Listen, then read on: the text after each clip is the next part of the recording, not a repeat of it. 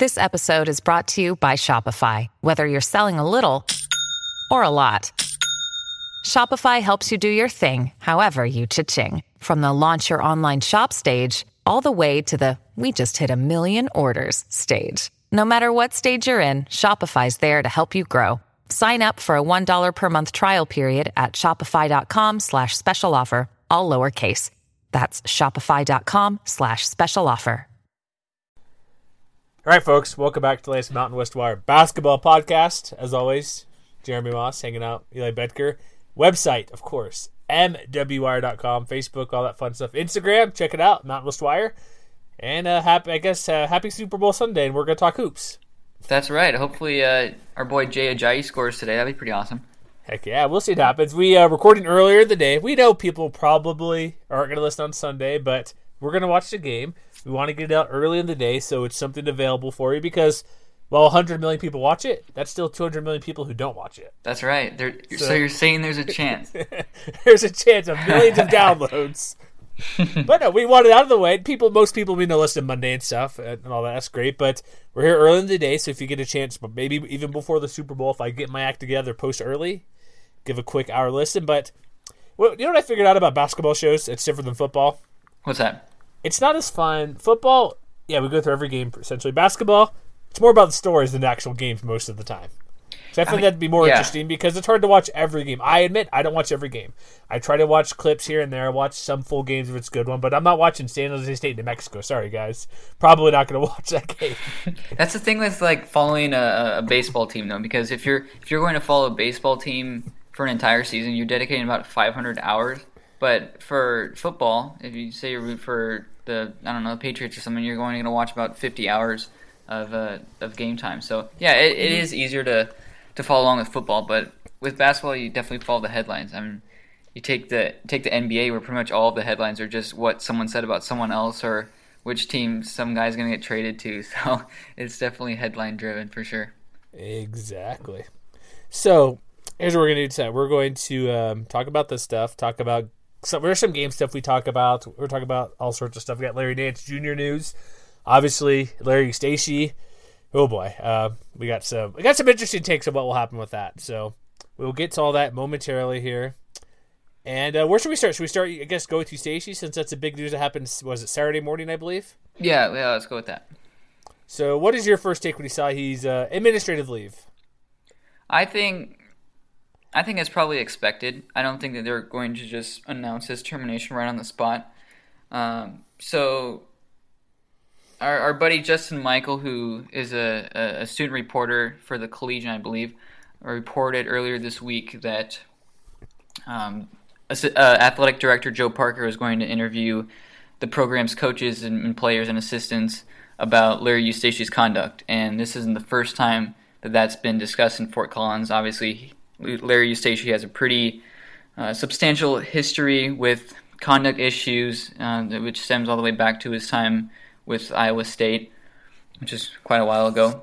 So and Southern Miss. Yeah, yeah. So I mean, he's had his fair share of off-court and on-court issues, but this one seems a bit more serious because it, it seems like Colorado State is more um, willing to listen to opinions of, of players that are involved, players or coaches that are involved with the program. So. Uh, Joe Parker has been speaking to just about anyone that has that has any sort of connection with Eustachy, and that has led to um, his, ability to step away from the program, and that allows Steve Barnes, the associate head coach, to step in and be the acting head coach for right now, which he was last night against Nevada.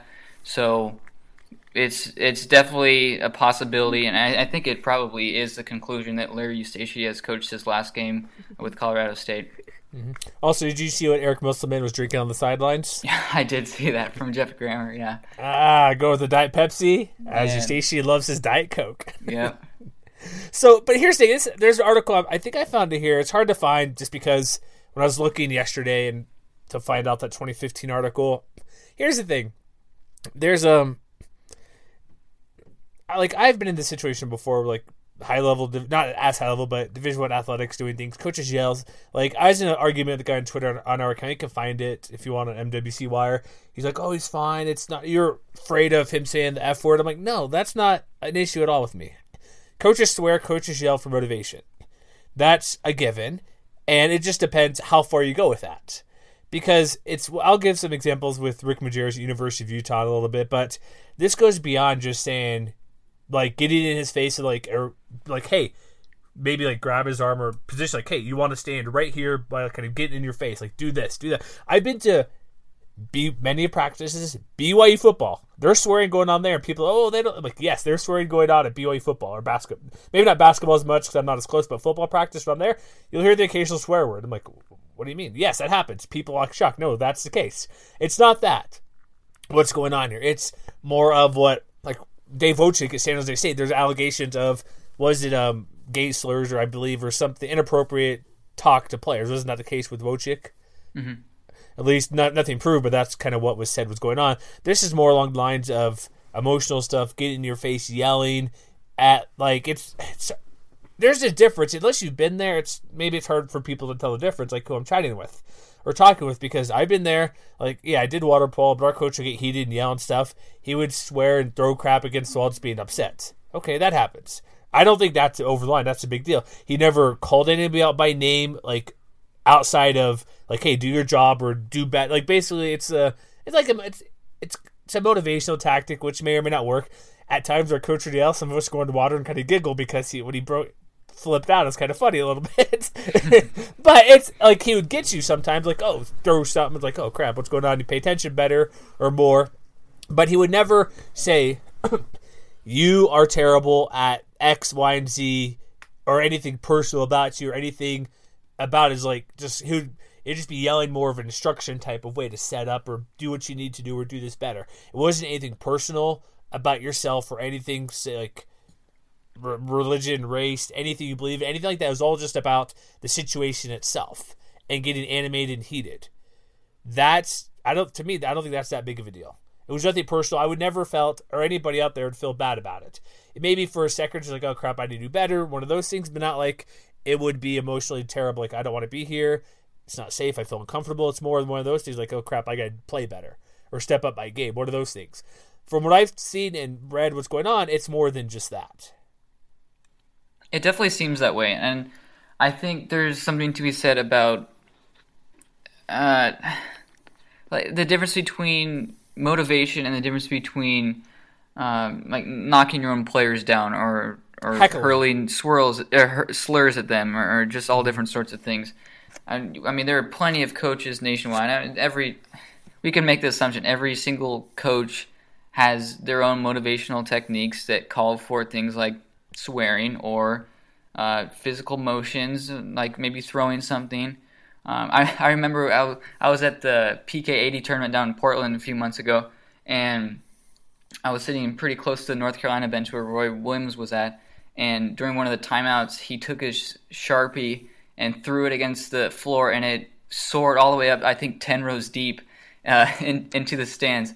But I guess the point that I'm making here is there's there's just a fine line to be said between what goes as motivation, what goes as verbal abuse, and it seems from what all the reports have have have surfaced over the last decade or so about Eustachy's conduct as head coaches and in multiple locations that um, he's been struggling with that line, and, and he doesn't know what what goes and what doesn't go. So because wasn't there? Didn't yeah. they start videotaping practices back in 2015 after this stuff came up? Yeah, it was an internal investigation um, against Eustachy because the ex athletic director Jack Graham actually made a significant effort to fire Eustachy because of his conduct, but he was let go, and and then the um, current athletic director stepped in, who's who seems to be fairly content with Eustachy's conduct until up until about a week ago, as far as we know. And also a couple things like here, I, I found a few articles from 2015. Um, part of the reason he probably wasn't let go at the time, 4.8 million dollars was his buyout at the time. So that that's tough to swallow for a team where when your football program because it brings in most of the money, but their TV deal overall brings in maybe one and a half million at most just from like media rights and TV stuff. So that's three years worth of money from TV to get rid of a coach. So that's part of it too. And also with it being his, I don't want to say first time because we've seen this behavior before. So it shouldn't be a shock that this would come up at all, whether it be a one-time incident where he snaps or it's an ongoing thing like it seems to be at the case right now. Because coaches have behavior issues that may come up every now and then. Like, not to excuse it, but you may see it bits and pieces. But this seems like a more ongoing situation. And so maybe once it came out, all right, let's give him a chance. He's doing part of it too. A couple things. They are winning, doing well, and he costs a lot of money to fire. Those are equations, and I'll get into my stuff with Rick Majerus in a minute here later on. But those are key factors why you fire, don't fire a coach. Because if you see, like, obviously, look at Bobby Knight. Look what it took to get rid of him in Indiana. It took a lot to get rid of that guy. Mm-hmm. People still wanted him around after him choking, or was it shoulder? Was it choking one of the players? I believe was what finally did it in. He yeah, he had a number of uh, yeah, obviously, but well. there's that video, the grainy video of him grabbing a player in the shoulder neck area. But here's the thing, like, and there's players too, like you see Glenn, Glenn Clavel or Gian Clavell saying he should be around co- players coming to his defense. Who was it? Wasn't Prince uh, Nixon last night had something on his mm-hmm. shoe, wanting to Eustachy to hang around. Here's a couple of things. Here's a former player. It's from the Colorado. It's uh, Daniel Bejarano. Is that correct? I believe so. Uh, sure, I'll, I'll, go with it. Right? Yeah. There's an article written in 2015 about um, so like what's it really like to play for Larry Stacey. He put some stuff in here. Um, again, 2015. But here's the thing: some of the arguments we're getting. Hey, let me ask you this, um, Eli. How good are the Rams' offense at running plays consistently or running set plays? You think this year? Or, or, or and just in general, like their offense hasn't been that great uh, unless you have no. like Gian Clavell doing something here. And so the people who come on Twitter say, "Hey, well, he's great X's and O's guy." I'm like, no, he's not. He's not. He's not at all. He's basically a motivator, and this exactly sums up exactly who he is. Um, the second part's a quote, but the first part is just kind of Matt Stevens with his information from a couple years ago. He goes, "You see, Stacy isn't a coach, at least not by the common modern standard. His work in player development is non-existent. Again, hence why do all these guys transfer as well? Because we mentioned last year, oh, maybe yeah. a year, year and a half ago, he's had only a couple players who spent four signed national letter of intent to graduation whether it be four or five years, it was very it was like two or three players, I believe. It very was so small. slim. There have been so many players that have transferred out of the program. Yeah. So there's there's many reasons, but coach maybe one reason for that. But he goes he works in player development is non-existent. He's a hands-off recruiter, and on the rare occasion draws up a play during the huddle. It's typically done by the players or associate head coach, is Leonard Leonard Perry. Um, not sure if he's there now or was at the time. This is Bejarano saying this. What Stacey does is yell a lot and about everything. Exact quote from him. With Larry, things could be fine. In the snap of your finger, something flips the switch. Larry is very off and on. And to his credit, I will say there's passion. And no, he doesn't make a lot of adjustments, but he tries to get us going with yelling. And most of it will motivate you, but sometimes it's like, come on, what are you doing? And so it's like he just yells to yells. It seems like. It's yeah. I mean, there there just there's so many different coaching styles. I mean, I know that uh, I watch a lot of Purdue basketball. Obviously, Matt Painter is more laid back. He just kind of takes things as he sees and makes adjustments. I think the first thing we need to mention is is a good coach, and I mean he's won multiple Conference Coach of the Year awards. I mean, just a few months ago, yeah, he was mm-hmm. named Mountain West Conference Coach, Coach of the Year for guiding a, a relatively. Um, I mean, they had Gian Clavell and they had Emmanuel Omogbo, but the team was not expected to be good last year and they fell just a game short of winning both the regular season and conference titles. I think I think you're right in saying he's not as good of an X and O's coach as a lot of people say he is. He's never really had that many great offensive teams. Um, been relying a lot on go-to scores, as we saw, especially last year with Gian Clavell, and now that Prentiss Nixon and, and J.D. Paige have led this year's offense. Um, they, have been pretty inefficient. Just they haven't been able to drop that many successful plays for either of those two guys. But uh, I think he's a consensus top three team in the Mountain West. I don't think anyone can argue that. And so losing a guy like Eustachy would be a major hit to the Colorado State program, but maybe they can bounce back and make a quality hire. I, I just think as if I'm in a position of Colorado State, you you need to find out to you need to figure a way to terminate his contract uh, for a cause because otherwise you have to eat that buyout and then that's like you said the revenue. Well, it's less for, now. Yeah, Yeah, so I think it's I think it's about three million now because this was two years ago. So I think it's around three million if I'm correct. It's it's still I mean it's still a massive total. It's Oh, not yeah. something that Colorado State can just sign off on and, and go find another coach. Poof. So it, it's a it's a program that's definitely cash strapped right now, and they need to find a way to terminate his contract with cause. And it seems like the program could be on a bit of a lull these next few years until they can can bring some talent in. Though they do have a, a number of JUCO transfers coming in next season that should be pretty good. But yeah, a lot of transfers have left this program, even though they knew what they were signing up for in Larry Eustachy and his staff, and it just uh, it seems like it's coming to a bitter end. This is we've had issues with Larry Eustachy in the past with conduct and things like that, but it feels like this is probably the final chapter. It it has to be, and also it's like at the end of the article again, just a couple years old, but because he's coached at Utah State, he's coached at Southern Miss, he's coached at Idaho, he's coached at um, Iowa State. The last little line basically says the only thing that changes the roster, not the coach, which is a decent way to say it. You know what I mean? So it's like, well, that's it's true, and and he has done good job. Like looking through his career winning percentage is at, is at six eighteen, which is really good. He's had four, four, I believe four losing seasons ever. He had let's see, uh, none at Idaho, none at Utah State. He had one at Iowa State.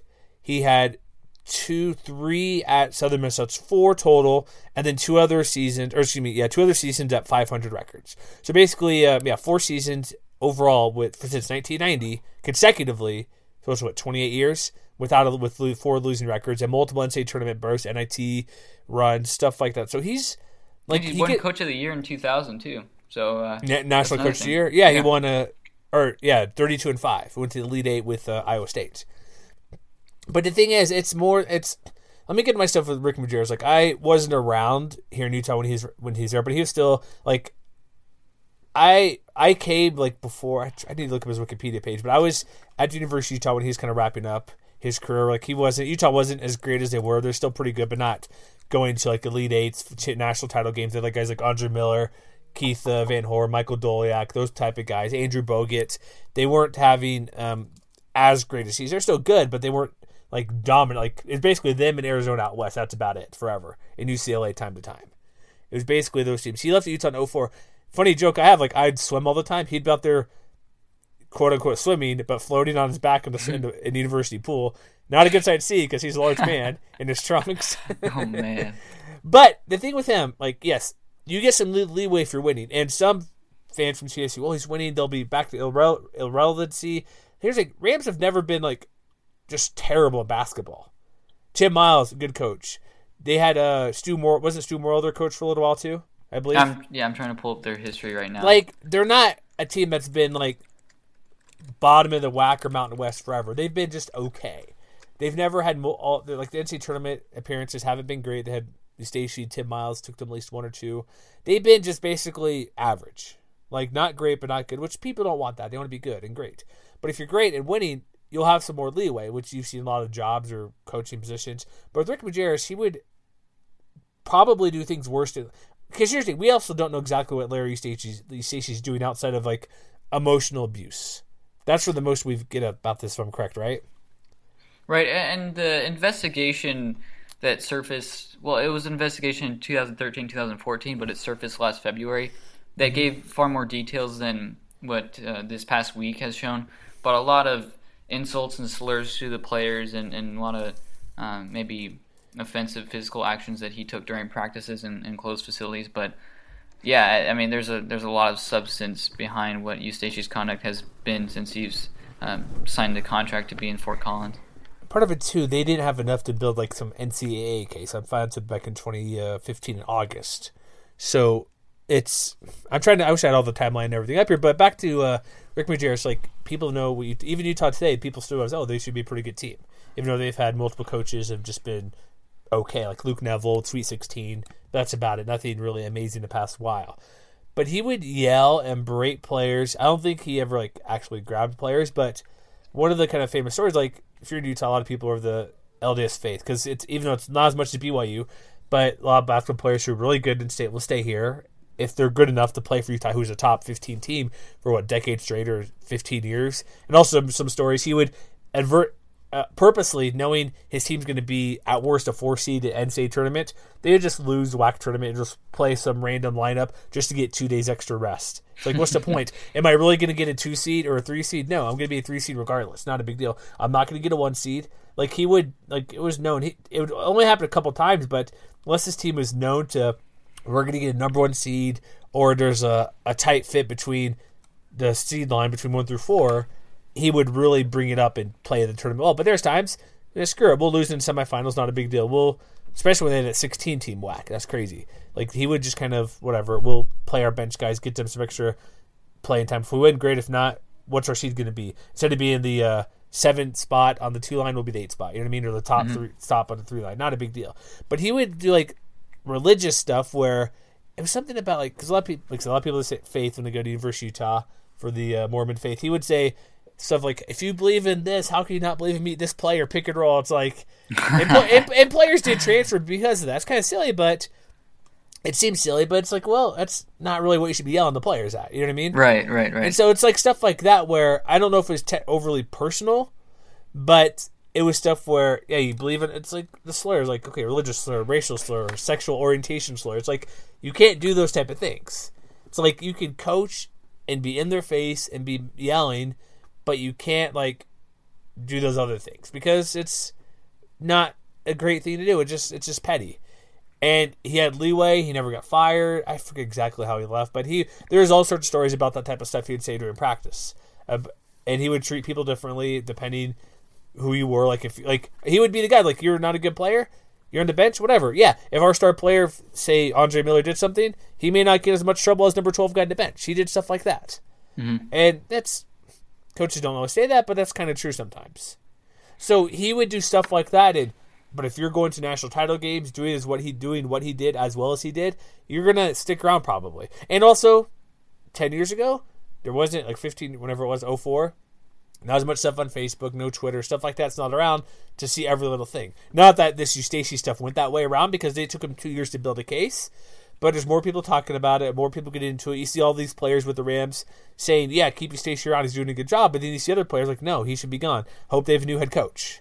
And so, with this being the second time around, there's no way he survives this. Zero chance. I'll say right now, I will say there will be a new head coach for the Rams next season.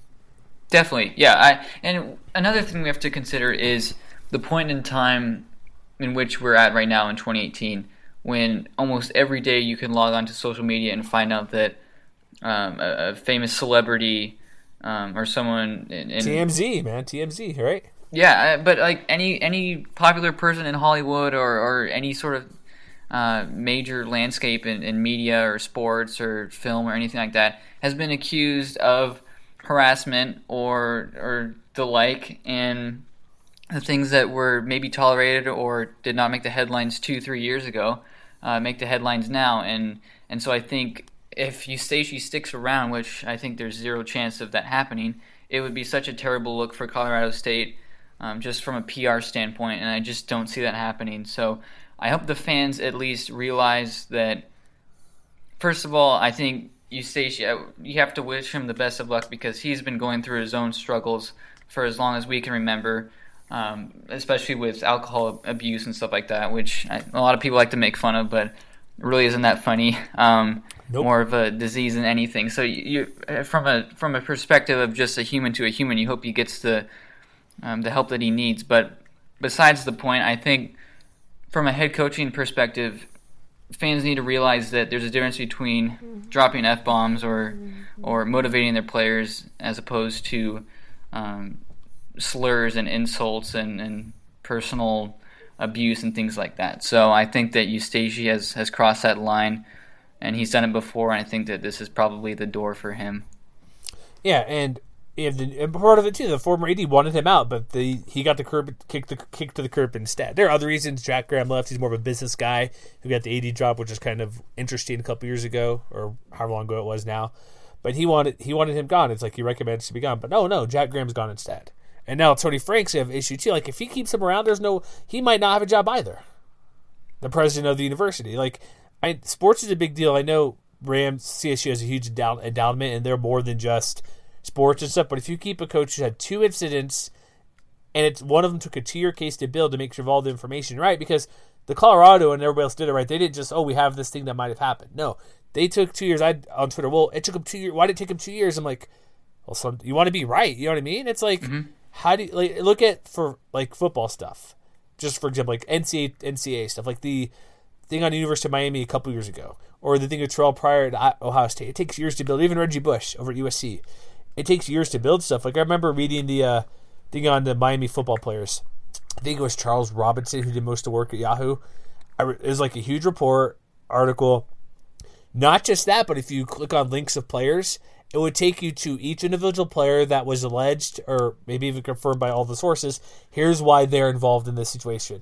Instead of going to like a player profile, it's like a, a player profile page. So instead of being stats, game logs, it was this date player was alleged to be in on this yacht with the I forget the guy's name, but player X allegedly received out four hundred dollars in jewelry or free meals for a month every weekend for a year at this restaurant, stuff like that. He had pages and links upon links. This stuff takes time to build.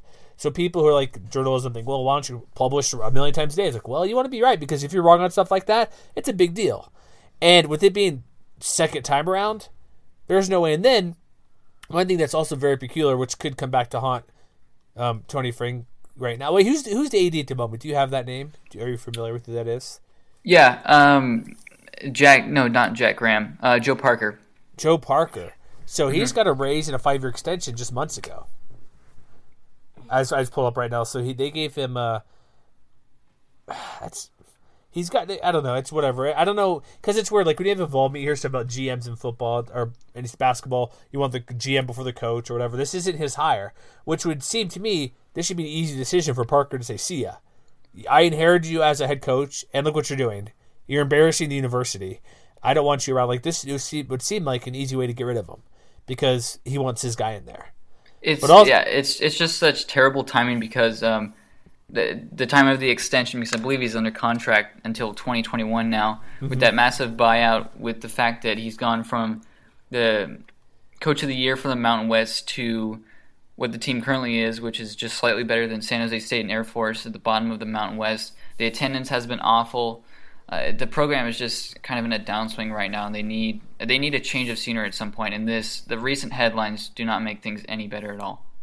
Also, what's also an issue I'd see, like if you read Matt Stevens, he's been around for a while. He's at the Denver Post at the moment before the Coloradoan, and they put Steve Barnes as interim coach. Um, that may not have been the smartest plan. Steve Barnes apparently is a clone of Larry Eustachy. Because a quote here from a source in an article, all Barnes does is echo every negative thing that comes out of Larry's mouth. He's just as bad. He's a mouthpiece for coach and a yes man. Who is? And- Wait, sorry, who was it that said that? it's just as a source. It's not no, Okay. nobody specific. So Okay. probably odds are former player of some sort or team manager that make the most sense. First one, I'll repeat those one more time. The first source said all Barnes does is echo every negative thing that comes out of Larry's mouth. He's just as bad. Another person, he's a mouthpiece for Coach Stacey and a yes man. He's also an enabler. And so, hmm. in other sources as well, echo the same sentiment. Those are the only quotes there, but multiple sources from previous Rams teams under Stacey have said the exact same thing about Barnes. He has been with Stacey at Southern Miss, Iowa State, and Utah State in the same position. And then Being- when a- yeah. and when, Yeah, like, then when, and then when asked in the post game about stuff like that, I basically had no comments afterwards. I think if you're around someone for that long, working in a professional atmosphere, I think you start to uh, morph your own personality into what the other person or the more dominant personality is. So I, that would not shock me. I don't know that much about the the Colorado State coaching staff uh, outside of Eustachy, but I mean, it, it just is what it is. So it, maybe they have to clean house. It's possible if if uh, if that's what it needs to, if that's what it takes to to start a new page for Colorado State. But yeah, there's a there's a bug that's in Fort Collins right now that definitely needs to um, leave fairly soon, and uh, that's that's has to be the conclusion if you're Colorado State. There, there's no other way to get around this. And his really one last thing before I mention who I have a really good replacement who could be the coach if that comes to the comes to be. So right now, Eustachy's salary this season is nine hundred eighty five thousand dollars and twelve cents. Or excuse me, let me rephrase that: nine hundred eighty five dollars, based whatever, and twelve dollars, whatever, almost a million bucks. which has been extended one season three times, gives him a two percent raise every year. And so, do you have? I wish I had this in front of me. Do you know what his contract status is at the moment? You mean uh, money wise, or how much or he's making? Lengthwise. I believe he's under contract until 2021 after the extension. So that would that's what four, three more years. Oh yeah, here it is. This is back in October 2016. Google's amazing, love it. but extended through 2021. So that would be, I guess if you count, we're in what 2018, so that's two more seasons. No, three more seasons. Mm-hmm. I don't know what his buyout is, but typically a buyout is your base salary. About that's almost three million dollars. That's what people. It's a huge. It's a huge buyout considering what the the program financials are right now. So basically, his contract could top out a, in the final year if he stays this long would be 1.04, basically just over a million dollars. 1.04 million would be including bonuses for like it could be like 20 more games, NCAA tournament uh, appearances, winning conference title, conference tournament. So it could go up quite a bit. But um, if the contract, okay, here's here's the part I want to see here. The contract includes substantial penalties should either side try to terminate it early, much like the uh, seven and a half million dollar. Oh, football, blah blah blah. I don't care. I mean, CSU would owe CSU 4.4. Oh, this is a pretty big deal. This is upcoming year, so glad I found this. And we'll get to other basketball stuff too. This is just a big deal, folks. Eustachy would owe Colorado State 4.4.5 million if he were to leave the school prior to June 30, 2018. So meaning takes another job, mm-hmm. which not the case. This is more oh found a new job, and it would decrease to like 2.25 next year, 1.125, and so on. So that's if you were to get a new job, which at this point point in time does not seem the case. Um, Stacy would owe base salary. Okay, here's if he was let go. Eustachy would owe um, would owe. Uh, I'm sorry, jeez, I'm reading this backwards here. CSU would owe Eustachy his base pay for the year which he was let go, and the following year's pay multiplied by however many years left on the contract at the time. So whatever, basically, what I said, whatever's left in the contract, what he what could be due to him. But didn't you find something in this contract you mentioned or maybe messaged me about? There's this possibility could be for cause due to behavior issues. Yeah, so there are a number of uh, stipulation in his contract that mention things like uh, like al- there well, there was one thing that I think was about a paragraph in the contract that mentioned alcohol abuse and if in any way alcohol would affect his performance as a head coach, he'd be terminated. There's another thing that surfaced after the 2014 investigation that said that he would be given a zero tolerance policy and any violation uh, of, of conduct regulations for the university would result in, in him being fired. So the difference between with cause and without cause is uh, whether the buyout comes into place, as as far as I understand. So that's a big deal for Colorado State because that could result in the university paying millions of dollars to Eustachy, whether they whether or not they can get his firing for cause or, or without cause. I would think this would be for cause, right? It, it would have to be, but but Colorado State would have to prove that what Eustachy what what the reports say of Eustachy are true. But knowing his history, I don't think that would be too difficult to prove. But we can't we can't say for sure either way. All right, so let me ask you this: If it seems like a new coach is on their way, I'm going to give you a hypothetical of, of a new coach, who who it okay. could be. Well, no, not hypothetical. This is an actual person, flesh and blood. this is an alumni of the university, a 13 year pro career overseas and in the U.S., Olympian, and has NBA assistant coaching experience. How fast would you sign that coach? I, yeah, I would immediately do it. I think up until the one last one or two um, highlights there, you probably could have uh, still filled out an application for Gian Clavell, but that's not the case so far. He doesn't have any assistant coaching experience. But uh, yeah, yeah, go right ahead. Becky Hammon, current assistant coach with the San Antonio Spurs. I would be so amped about that hire. That would be amazing. That that would be so good for the university.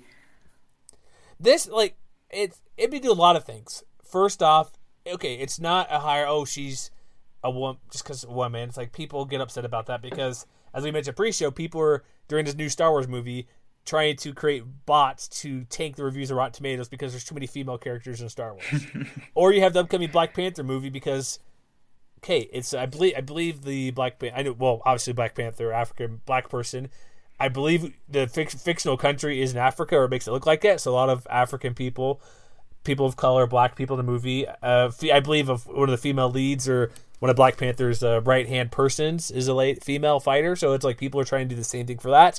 People are dumb. People are stupid about this type of stuff. But if you just look at her credentials, like who cares if man or woman? How like you could just do honestly, um, thirteen year pro career and alumni. Do you, that'd be a little questionable. Like okay, what coaching experience? But this She's also- worked alongside Gregg Popovich. I mean, like, how many how many more prerequisites do you need? Olympian. she- It's this would be like the best hire they could possibly make. Will they do it? It would. Co- I think it would cause a lot of heat. It shouldn't, but it's like also if you look at uh, Geno or um, Geno over at UConn, women's coach, or even at for me at BYU, you have um, oh shoot, oh, what's his name? Crap. Jeff Judkins, who played under Rick Majerus at University of Utah. There's talk about if Dave Rose would ever get let go at BYU, have him slide over, or even maybe take the University of Utah job when it's open up. But well, he's coaching women's basketball. This person's coach, Becky Hammon's coaching in the freaking NBA, mm-hmm. and has been talked about as management positions, like GM positions across the league the past couple years. I mean, if okay, if you take 30 head coaches in the NBA, the the one that's at the number 31 spot is Becky Hammon right now. I think I think one thing that you need to mention though, or that we need to mention, is that to be brutally honest, I think Becky Hammon could probably take a better job than Colorado State men's basketball right now. I mean, I think if you see some NBA coaching head coaching jobs open up uh, in the, in the spring or Kidd. summer. She, Jason- I mean, she's been rumored to go a number of places as a head coach in the NBA. So um, Has she- has she been a bit for of a a- reach. But has she been for head coach? I heard just like GM or assistant GM positions. Has it actually been I, head coach? she, there, there have been rumors for her as a head coach, but I think Okay. a, a front office position is also um, not out of the picture. But uh, I think the uh, fact she's an alumni is awesome. She has such a terrific background. Anyone associated in media or or, uh, or coaching knows just how knowledgeable she is about basketball. So if they were able to pull it off, that would be an incredible hire. But um, and the first first uh, female basketball head coaching hire in men's basketball, so that'd be pretty awesome. well, Division but- One basketball. Yeah, Division One, um, but it it might be a reach because I think that she's probably in the mix for an NBA front office job or a head coaching NBA job. But to be honest, she will and, like not. This is not me saying it, but what people perceive, she's not gonna get an NBA coaching job. I don't think because female, which is stupid, obviously, and because you know there will be NBA. If you like, like I said, Jason Kidd, that spot's open. Who knows what position will be open in the league? I haven't followed the NBA extremely close this year, but there's always a couple of openings here and there. While it shouldn't be considered a big jump, you're an assistant coach for what, three. What's she going on year three or four? Yeah, for uh, for so like she would make sense, but a team like this is not me speaking, but like what society other people would go about or who's making the decision. I get your point, like going to college after being NBA coach, assistant coach for three years, but it's it it's. But you get what I'm saying. People won't like it. That's the thing. It's going to be hard for her. They're going to want to say, prove it. You've never coached men before outside of. But you get Gregg Popovich. He does all the coaching. They'll see all these qualifiers, but this, but this, but this to be an NBA coach. But you never. It's, it's just that type of thing. Even though she's coached men for the past couple years, it shouldn't be a big deal. What I'm saying is, it's going to be a big deal. And going to CSU compared to any NBA team, even if you go to Milwaukee, that's going to be opened up sooner. Who knows what other job that could be opened up that's not like a huge market like whatever you know. I mean, Knicks, L.A., stuff like that. Going to Cleveland or what big big time teams, Boston, those type of jobs. Going to CSU would be a point where it's like the stepping stone thing. Where yes, if you want to be this particular coach, my ultimate goal is to be an NBA coach, but I need to be a head coach somewhere first. And just due to she being female, they may. It's like the prove thing. You need to prove you can coach, be the head coach at any university or any NBA. You know what I mean? Like there's, I'm not. That's like she would be, make fine as NBA coach, but you get my point where it's there's going to be a lot of hesitation, even though she's on a great team, coaching good players. But I think they want to see her be the guy before she gets that job as a head coach. A lot of stuff to go through, which is unfortunate. To be her ultimate goal, which I think is NBA head coach. But I think going to CSU would give her a good opportunity to build her resume to say, okay, I've been a head coach. It's my team that's my point where I think why CSU could be more likely than the NBA, even if she stays at CSU for like four or five years. That's that's all I agree. Does that make sense? What I'm getting at there of why this could be they could grab her if they wanted to as a coach. Yeah, I, I think you definitely bring up some good points. I think there are definitely things that are working for her, definitely things that are working against her. Oh no, that- no. I Be honest. No, yeah. no, no. There's one thing against her, and that's it. There's only one thing. That's all. Yeah, I mean, uh, not to plug my own work, but just to Yes, week or do it. ago, Do it. uh, Plug away. on on Athletic Director U, which I've posted a couple articles on there, same place that I posted that transfer article. I uh, I and a few others did a research on uh, discrimination in college basketball head coaching hires, and so the difference between firing and hiring rates for minorities and Caucasians, as well as uh, females and males on on the women's basketball side, and I mean, not to get political, but it just it's not a level playing field. I mean, know that the Big Ten conference has uh, twice as high of a firing rate as any other conference in Division One basketball, even though their minority coaches have, I think, the third or fourth highest winning percentage.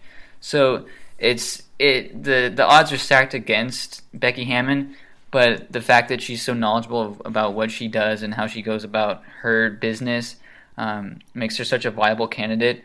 So she is the head coach for the San Antonio Spurs summer league team, if I remember correctly. Oh, that's right. She did a little bit of that as well. Yeah. So that is, I mean, that's another notch on her resume that she, I mean, I know it's summer league, but it is NBA head coaching experience. But I mean, at the same time, like I said, odds are stacked against her. But I think that if I think Colorado State would be really wise to at least send a flyer out to Becky Hammon to see if she would have any sort of interest in taking that head coaching job because I think and many others would probably think that that would be a slam dunk. So I'm probably going to do an article on this because I, I, there's a lot of good points of why she should be in it, and I'll mention why not. But we'll see if you stay she last. I know this has been way too. We've been 30 minutes, haven't talked about a single game outside of mentioning It's a Eric big Musel- story. Yeah, Eric Musselman's drinking habit to um, throw some shade at Eustachy, with the Diet, Diet Pepsi. But that is there anything else we need to add? Because let's pre- preface this. Obviously, we mentioned before this is Sunday. We're recording afternoon pre Super Bowl, so you know what day that is. If something happens between by the time you listen to this, we apologize because I I'm thinking like no joke. I put on Twitter on Saturday. Do not be shocked if he's let go during the Super Bowl. I know they want to have the appearance of not just firing him. Let's look into this again because again, it took two years to get to the point where it came out what he did, and he didn't stop his behavior during that time. This is gathering information, so they want to be prudent and take their time. But then again, second time it's happened. He's done this type of stuff at other locations. His interim coach, basically the same guy as Larry Eustachy. Multiple sources saying he's the case that this the guy is the same. He's not going to survive this, and I wouldn't be shocked if you listen to this. He's already fired. It, it could happen. Yeah, time will tell. But All right, there, there's no situation where he's head coaching Fort Collins next fall. That's just that's not going to happen. let's take a timeout here. You may hear you'll hear a little commercial break here. I need to uh, appear to take a break, even though we're going to jump back in here. But li- li- whatever's here, listen. If you need to take a sip of water, Gatorade, soda, whatever you're drinking, grab a snack, pause it, come back. We'll be back in about 60 seconds to uh, talk some games. All right, so hopefully that was a good break for you. Let's get to games. Actual basketball. Let's just keep going. CSU Nevada. Um, how did Nevada almost lose this game? Yeah, I mean, I, I mentioned this on our own account. You have to give Colorado State all the credit in the world for hanging with Nevada. One of the surprises was Prentiss Nixon coming off the bench. He wasn't even supposed to play in this game. Earlier in the week, Larry Eustachy ruled him out for this week and, and hopeful that he would return the following Tuesday against Air Force, I believe. But he did show up. He, had, he knocked down a couple quick buckets, and, and Colorado State really hung with Nevada, even though um, Colorado State was pretty mismatched by this team but it was close, and the Wolfpack had just enough to finish the Rams off in Fort Collins. So yeah, they it's it's it's also, we also mentioned a lot road wins are tough to come by, but yeah, the way see everything went stacking against CSU, it's like they nearly had this. They were closer to half, closer out than down the stretch. They end up losing by nine, but they had four guys in double figures. Like Che Bob had a pretty good game, even though he went four of ten, still have thirteen points. They had guys, but like look at Nevada, like you had a pretty tough night for like Cody Martin, only five points, and Caroline struggled mightily as well, which they shot 36% and won the game. Jeez. Yeah, yeah, it, wasn't pretty. They got the job done. This will help out their NCAA tournament stuff. You don't lose to the Rams on the road because it'd be what a Group Two win or Group Three win maybe. I guess what saved them was their pristine free throw shooting down the stretch, what 81%. But these are games where if you're a good team like Nevada, you you come out to win these victories. You're finding a way if, you, if your star player struggles. They got 10 bench points, which is pretty good for them. They usually don't get a ton of bench points because we know I've mocked and said their bench is terrible because of scholarship reasons. But man, you go on the road, get a win, lots of stuff going on. I don't know if the Rams players were fired up because okay, we gotta. It's a different energy, regardless. Like okay, Definitely. and so it's Rams just had a performance was just pretty good by everybody and did it. Um, I guess the four players in double figures. Wasn't there something with um, Nixon ankle busted again or something? He's like he's like he's hour by hour or something. Wasn't he that had the another injury update with him? I believe. I mean, he's he's been hobbled so much that that wouldn't surprise me. I haven't. I don't believe I've seen that. Maybe I did. Maybe I saw it scrolling through my timeline. But yeah, he's he's been hobbled off and on. The team has just been gutted with injuries, and J.D. Paige is out Mm-hmm. uh, for at, at least a few more weeks, and they lost Alonzo Tyson before the season even started. He was supposed to be one of their top JUCO transfers. It's a tough season for Colorado State, even besides all the Station news that we covered. But um, I believe this is now six straight losses for the Rams, and um, it was supposed to be a rematch of last year's conference tournament final and regular season uh, showdown. But it both, I mean, the other the programs are headed in different directions right now, and Nevada just enough in the tank to avoid a pretty tough road loss. All right. Sorry, I was going through some tweets. I saw Marcus Fisher tweet supporting the Stacey. So it's whatever. It's we're not gonna go back into that. You heard plenty of, enough of that. I just saw some. I was looking at Gian Cla- or not Gian Clavell, but um Nixon's Twitter to see the injury thing. But nope. We'll just move on. We've heard enough. If you want to search Twitter, you can find people who like him and don't like him. But uh, let's go. Let's go to the let's go to the crazy game on Saturday. Um, well, we got two of them, I guess. Fresno State at Wyoming. That was kind of unexpected, huh? Kinda. No, no. Wait. What? Hold on. You know, I sounded unexpected. Not the B- not the BPI. B- BPI gets us again. Remember they had Fresno as a half percent favorite. Oh my gosh! You remember they that? Did. Fifty point five to Uh. forty nine, something like a one percent uh, difference. right again. How are they right? How do they get Fresno, who obviously a ton of credit, they played extremely well. But Wyoming is basically it's weird. They lost their first no and CSU at home. I don't know. It, it was kind of a confusing result, but Fresno State came out to play, and I've been saying it so many times this season. If Fresno State front court is, is playing well, if they bring their A game, it's going to be tough to beat the Bulldogs in the conference tournament because you have Nate Grimes, who's been playing excellent ball the last few weeks. Um, you have other guys stepping up, like Terrell Carter's made some clutch plays. He had those blocks against Brandon Brandon McCoy in the win over UNLV. Um, Bryson Williams has been awesome. He's he's very efficient down low.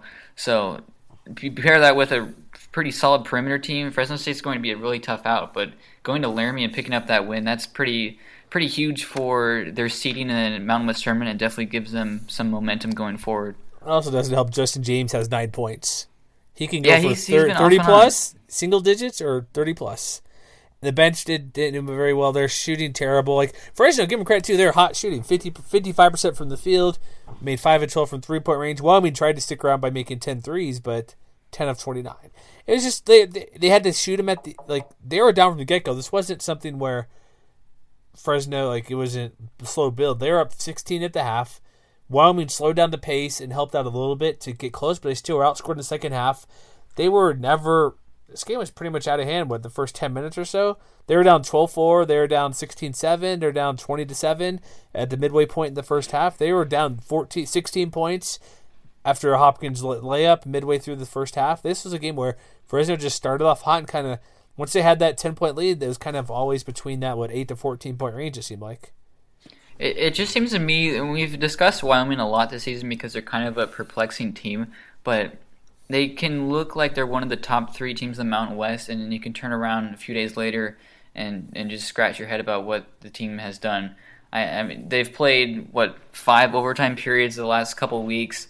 Uh, they picked up that nice win over Nevada, or a ranked Nevada team, and then they go on the road and need overtime to beat San Jose State and Colorado State and then they lose at home against Fresno, a, a team that they've had um, pretty good success against, especially in Laramie.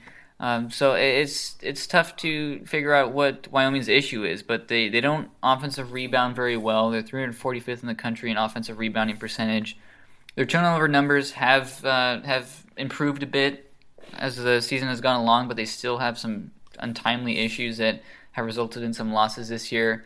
And free throw shooting down the uh, in, in crunch time has been a bit of a question mark. So um, it's it's it's been hard to gauge Wyoming. And of all the confusing teams that we have in the league this year, I think Wyoming's probably at the top of that list. Yeah, them because sitting right now, the way the standings are, three, four, five. Fresno State is fifth. Wyoming or yeah, Wyoming's fourth. Fresno's fifth. They both get that bye. But it's weird because Fresno, looking at who they have down the stretch, the Air Force game could be interesting because that's coming. They haven't played that game. They go. They host San Diego State is not very good this year. Like they could honestly, they could beat San Diego State, go to San Jose State and beat them, probably beat CSU at home. They might almost could win out the rest of their games because here it is real quick again versus San Diego State at San Jose State versus CSU at UNLV will be tricky. Hosting Wyoming, why not? At Air Force should be a win, but also the Wyoming Air Force is those Saturday Monday games, and then they go mm-hmm. to New Mexico, who's been playing pretty good. So I honestly would not be shocked if they finish the season running the table. They could. I think they still lose one, maybe yeah. two games. I think UN, at UNLV or at New Mexico is going to be tough. Mm-hmm. I I think at New Mexico might be a bit more tough. I guess we'll guess we'll see what the BPI says. Well, uh, but yeah, Fresno State they'll be they'll be in the mix for a top three seed, and that puts them in a good position to make a run in the tournament. Um, let me ask you this: Do you have more faith in Fresno State or Wyoming at this point in the conference tournament? I know I know yesterday's Ooh. result is pretty lopsided, but there are definitely pros and cons for either team. I'll still go with Wyoming because they have two guys who can score a ton of points. Mm-hmm. I think that's my reason. I know it's away from home, but with the way Justin James and Hayden Dalton play, those two guys could honestly combine for 60 points in any game. When you get Fresno, yeah, it's possible. Yeah. When you look at Fresno State, yeah, you get Deshon Taylor and what um what's his name off the bench scored 20 points last night in 25 minutes. Um, geez, I'm yeah, Nate Grimes. Yeah, sorry, yeah, Nate. He's, he's been showing up, making some big plays. I want to say Nate Grimes. That's not the case though. But then again, but then again, they have Jaron Hopkins and Deshon Taylor. I I would still probably lean toward Wyoming because they've beat Nevada. Fresno State has not done that. So you got to take in those other victories as well. Yeah, they lost to Northern Colorado and CSU, but they're beaten. They've beaten the best team in the conference. So I would still give them that edge because I think they can do a little bit more than Fresno, but the difference is pretty small. I can see both Fresno and Wyoming being a team to maybe pull off an upset, but I'd still lean toward Wyoming at this point, and even more so than New Mexico because they're down like a million scholarship players.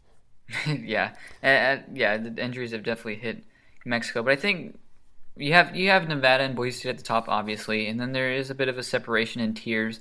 But I think that second tier that includes Wyoming and Fresno State probably San Diego State just based on town alone in New Mexico with what they've done the last few weeks. Uh, any given night, especially in Vegas, you never know what's going to happen. Wyoming and Fresno State will not be easily beaten in the tournament. I just I just don't see them bowing out um, without at least some fight. And also, really quick, Sam Logwood was back, and they barely beat San Jose State the other night by three. So yeah, it's it's confusing, man. You, you just never know at this conference. So who would you say is your number three team then? Well, New Mexico's been playing excellent. I don't know if that's sustainable. Um, their last couple performances haven't been um, all that enlightening, although they have been banged up, as you said. I think I'd either go Wyoming or Fresno State. Wyoming's inconsistencies have really uh, um, distant. I've distanced myself with Wyoming a little bit in terms of my faith for the conference tournament, just with their inconsistencies. But I think I'd probably take Fresno State. Their front court's been a lot better than I was expecting heading into the year. And if you pair that with some good perimeter shooting, I think that's going to be a pretty tough out. So who'd you put? Um, I'm asking this more specifically. Who you put number three in your power rankings this week? I think I'll probably go Fresno State. Okay. Yeah, I think I'll probably go Fresno State at number three. It's a good call. I just want, wanted to pin you down there. Give me an answer. All right, yeah. let's get to Boise UNLV. Um, hey, Leon Rice rode a horse across campus. How about that? He'll do anything to sell out a Taco Bell arena. He will even light the court on fire. or swim across the Boise River. That guy's awesome. He he's great. It's uh they won 93-91. I, this is much closer than I expected because obviously at home UNLV's been kind of uh they're only 5 and 5 in league play now. They haven't been great. They've been just okay. But Rebels showed up and Brandon McCoy nearly led them victory. Had the almost a tip in to get a victory. He had 24 points. They had a couple guys in double figures. Uh, uh, Johnson there did a good job. Jordan Johnson. McCoy, man, he is he player of the year still? Who would be player of the year? Because or is it just Chandler Hutchison? Is that what we're I think with? you got to go Hutchinson, right? I would think so, but like, yeah, the way they played, like this is a close drought. There was never a point in the game where you felt Boise was going to get the victory or UNLV is back and forth. The difference in the game really was UNLV's three point defense still isn't great because they allowed Boise to go 13 to 32, and that counteracted Boise's only what they do 45 percent from the field because UNLV shot very very well, well over 50 percent but he kept going, coming back. Three point, three point shot. That's how. Um, even though Chandler Hutchison was one of eight, still kept chucking them. yeah, and but Justinian Jessup started to heat up. He had mm-hmm. that really cold stretch, and he's one of the best three point shooters in the conference, if not the nation. But he's heated up. He had five of eight uh, last night from deep. And Boise State, I mean, they're tough to beat when they're hitting from three, but just like with Colorado State against Nevada, I think you have to give UNLV a lot of credit for how they played against Boise State in Boise because the first time these two teams matched up, this, I mean, the score was only a nine point deficit in favor of, of Boise State, but the game really wasn't all that close. Uh, Broncos could get just about anything they wanted, and, and UNLV struggled from the field. But UNLV forced overtime in a road atmosphere, and like you said, it sold out Boise State uh, Taco Bell Arena. So when when McCoy and Juiston are on, and they had 41 yesterday and only missed a combined eight shots and attempted 22, UNLV can be just about anyone. And they they did deal with foul trouble. Their top three scorers all had four fouls apiece, but I mean, it was it was a close one throughout, and it was not one that I was expecting to be that close. I thought Boise State could probably run away with this game. Well, it's uh, this is a good victory to be uh, being challenged, and this also another point. UNLV could be a team that can make some noise in the tournament mm-hmm. because it, if you have one big guy who's that dominant, yeah, they're sitting at right now. They're projected to be in the uh, opening round games, but they're only one loss behind New Mexico for the three spot. And they they've played a lot better as of late. I know that they had their inconsistencies the first three four weeks of turn of uh, of conference play and probably capped off with that uh, loss to Fresno State on the road. But they handled San Diego State. They they beat San Jose State at home, which I mean that's not not throwing confetti for that one, but they they've been playing a lot better as of late, and it's a team that you can see their potential, and it's definitely something we saw in November and December when they were just blowing teams out. But when they all play together as a team and they defend and, and really show some effort on the, the defensive end, uh, they're definitely one of the top three, top four teams in the league, but they have to show some consistency because not until what four days ago uh, they had won con- consecutive games. I, I, think since December 20th or 22nd, so it's been a while, but they seem to be on the upswing even despite the loss last night. All right, let's uh, get to next week because we've talked a lot on this show. We're at 50 minute, five minutes. Let's just keep with UNLV. They go to Nevada, tough road trip. Boise at Boise at Reno. It's on CBS Sports Network at 8 Pacific on Tuesday. Is that right? Uh, Wednesday night. Wednesday? Okay. All right, Eli, what's the BPI matchup here? well, our favorite game. Yeah, I think uh, I think Nevada is about a 71% favorite. 88%. 88. They are an 88% Whoa, home okay. favorites. You can never trust a BPI or not maybe not trust not excuse me that's the wrong word not trust but never know what the BPI is going to do. Right, because they they have been doing pretty well. I remember the San Diego State Gonzaga game earlier this year when we weren't giving the Aztecs much of a chance, but BPI said it could be close, and Aztecs ended up winning that one. Is this the? Um, I don't have it in front of me. This is the first matchup they've played against the or will play versus the Wolfpack and Rebel. Yeah, they they do uh, play the final day of uh, February as well. Okay, all right. Let's make it. Oh, um, oh, final day of February. Yeah. So I I don't see this will be a good matchup because McCoy going up against uh, Caroline or Martin, whoever's going to guard him, that'll be a tough matchup. And so that will be if you're going to watch the game, I, even though Nevada should win fairly fairly easily, I would say it's probably one of the bigger games of the week just because see what McCoy can do on the road and against a team that they play pretty good defense there in Nevada, I would say. I think yeah, yeah, definitely. I think on paper this matchup seems to favor Nevada by quite a bit especially uh, like a, like what BPI says. But in terms of matchups, I think UNLV definitely has a shot because defending McCoy and Juiston when they're on is going to be really tough because Nevada just doesn't have a ton of size down low, especially after um, they lose their big man Williams from St. John's. So. Uh, Caroline's going to have to step up defensively. The Martin twins are going to have to be good defensively. Lindsey Drew will also have a tough matchup in Jordan Johnson. So matchup wise, I think this is a very in, in, intriguing game because you have talent all over the floor, and just about every one on one matchup is going to include pretty talented players. So, both of these games, uh, we have February 7th, Wednesday night this week um, in Reno, and then the return game, the final day of February, that's Wednesday, February 28th in Vegas. I think both of these games should be pretty close just based on how these teams match up. It'll be an interesting uh, contrast in styles of how these two teams play. But both of the both of the games should be pretty entertaining, I'd imagine. They should be. There's a lot of good games this week. This is one of the better weeks we've had in a while because typically we're like, oh, just watch one game. What? Don't worry about this one. Watch this. Or like, there's been very mm-hmm. few games this week. All right, we got CSU Air, CSU Air Force just because of the coaching thing. Boise at New Mexico over at um, Dreamstyle slash Pit. That could be interesting because I'm take. I'm gonna take a Lobos in that one. Yeah. oh, you are oh okay. Wait, in that case, BPI time. Uh oh. What do you got? I think BPI says Boise State's a 68% favorite. Close, fifty-seven percent favorite Mm, for okay.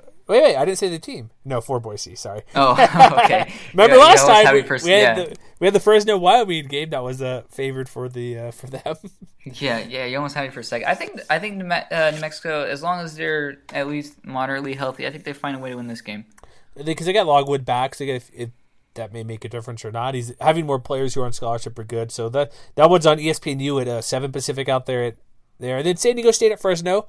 That's always um, just to see what Fresno does at home because Aztecs are not very healthy, and people on Twitter are getting after us. Well, who cares if we're not in the uh, top opening round games? We'll be healthy for the tournament. Make some noise. That could be the case.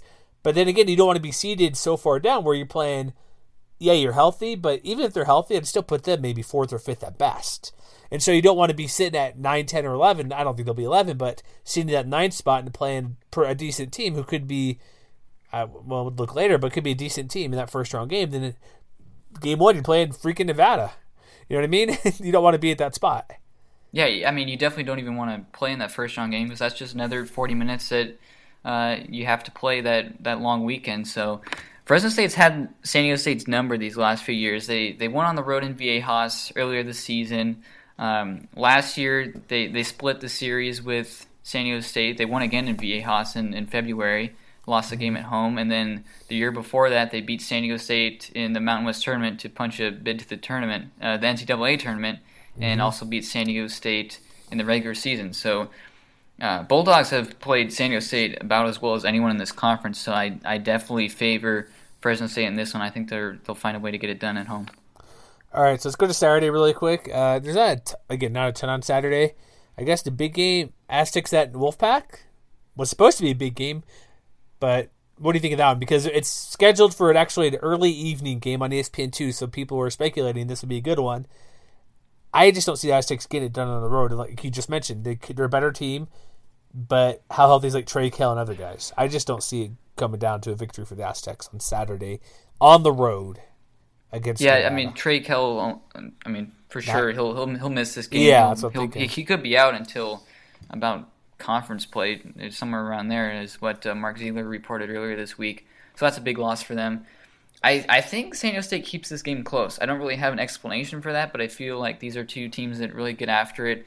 San Diego State is going to, I mean, Nevada's the the hunted right now. Everyone's trying to get after Nevada, and Wyoming was able to pull it off just a few weeks ago. But I think San Diego State keeps this game close. I I do believe that uh, Nevada finds a way to finish them off, but I just don't see this game ending up as a blowout. I think uh, San Diego State keeps it within a few possessions. All right, just really quick BPI. I'll just say it here: eighty-one percent for Nevada.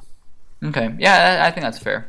Wyoming at UNLV might be interesting. Same time on CBS Sports Network, just because there's those are two wild card. I think we mentioned before that probably well, I guess Fresno, but two wild card teams for the tournament. So that's something you want to watch out for. Let's play one more time before we wrap it up here because that's an interesting matchup. Wyoming UNLV just because they're kind of uh, up and down teams. Give me your guess. First off, who do you think's favored in this matchup? I think I think uh, I think UNLV's favored. Okay, and what's the percentage you're going to give them? Fifty-two. Not even close. Oh come on! Rebels are eighty four point two percent. Oh my gosh! All Sure, right, well I guess we'll see. Yeah, Whatever emoji, sure, why not? I think uh, my one hot take this week. I think whatever the line is for New Mexico against Boise State, I think you I think you take the Lobos in that one. Is it out yet at the moment? It's Besides- uh, I don't think the I don't think the line's out yet, but at the pit, I feel like that's going to be a, a trap game for Boise State. Could be because they're a slight favorite. Let me see if I can find it really quick here. If they have, because we got we said the fifty seven percent favorite favorite in this game. Um, you can buy tickets on this page. Um, we'll find that later. I, I'm betting. If I was going to take a guess, I bet Broncos are probably be like a four point favorite. If that's about it, something I think close. yeah, I think about three or four. That that sounds about right. we'll have they'll have more updates later because basketball they do like usually maybe two days before and this game is uh is it a Wednesday game, the sixth, or is it the Tuesday? Uh, game? t- it's Tuesday night. hmm So look, well, maybe it'll be out Monday. By the time you hear this, we'll sound dumb and say, "Dummies, line's this." but that's all I got. This is a long show. We went 65 minutes. First half, a lot of Stacy talk, because, and hopefully it's not for nothing, Eli. Because if he's fired in 10 minutes, I'm gonna be upset. Uh, yeah, we're gonna we're gonna hop off this podcast, and the the news will already be out, and then I'll have to hop back on the computer and, and type up a quick article. Um, actually, let's double check real quick. Let me go to Matt Stevens. He's a good guy to check out on Twitter now. The Coloradoan, or no, excuse me, no, former Colorado and Denver Post deputy sports editor, I believe is his official title. Um, Don't see anything yet. Nothing yet. Um, nothing yet. But he's not. Uh, I'll say it right now. If I'm wrong, I'm wrong. He's not going to be the coach the rest of the season or ever at CSU. He's done. I'm calling it right now. He is out as head coach. Yeah, it's it's it's just not going to happen. I don't see that happening. It it just wouldn't make any sense. Wait, wait, that he stays or Yeah, that, that he would stay. I mean, no? it- he's gone. No, just- he, yeah, he's gone. He's He- gone. I, am like, wait, what did I say? I thought I said something weird. I'm like, no, he, he's he's he's not going to be the coach the rest of the season. Mm-hmm. I my yeah, my recommendation: Becky Hammon. Right now, give her the job. I don't care. It'll be interesting to see which names pop up because I think you know, Colorado State might dig into some of the mid low major head coaches that have had success, but as we've seen in the past, a lot of power conference teams are interested in those guys. But um, we'll have to do some research and see which uh, candidates pop up. But we'll see if Colorado State can land a good hire. we will look on that now because we'll go see who former assistants under Tim Miles, what they're up to, any CSU Rams connections. But honestly, if you want to, I not not to dive into it again forever, but it's like a great high, like just a good story too. You know what I mean? Mhm. That's I think her number's retired. I, is it for both men's and women's? Her number twenty five. I know it's retired. I, I don't know if I don't, I'm not sure if it's both. Um, usually it's usually per program, but I, to me that would make the most sense. Not that you need a goodwill story, but it's an alumni coming back who has all the experience needed. But that's all we got. No need to do it anymore.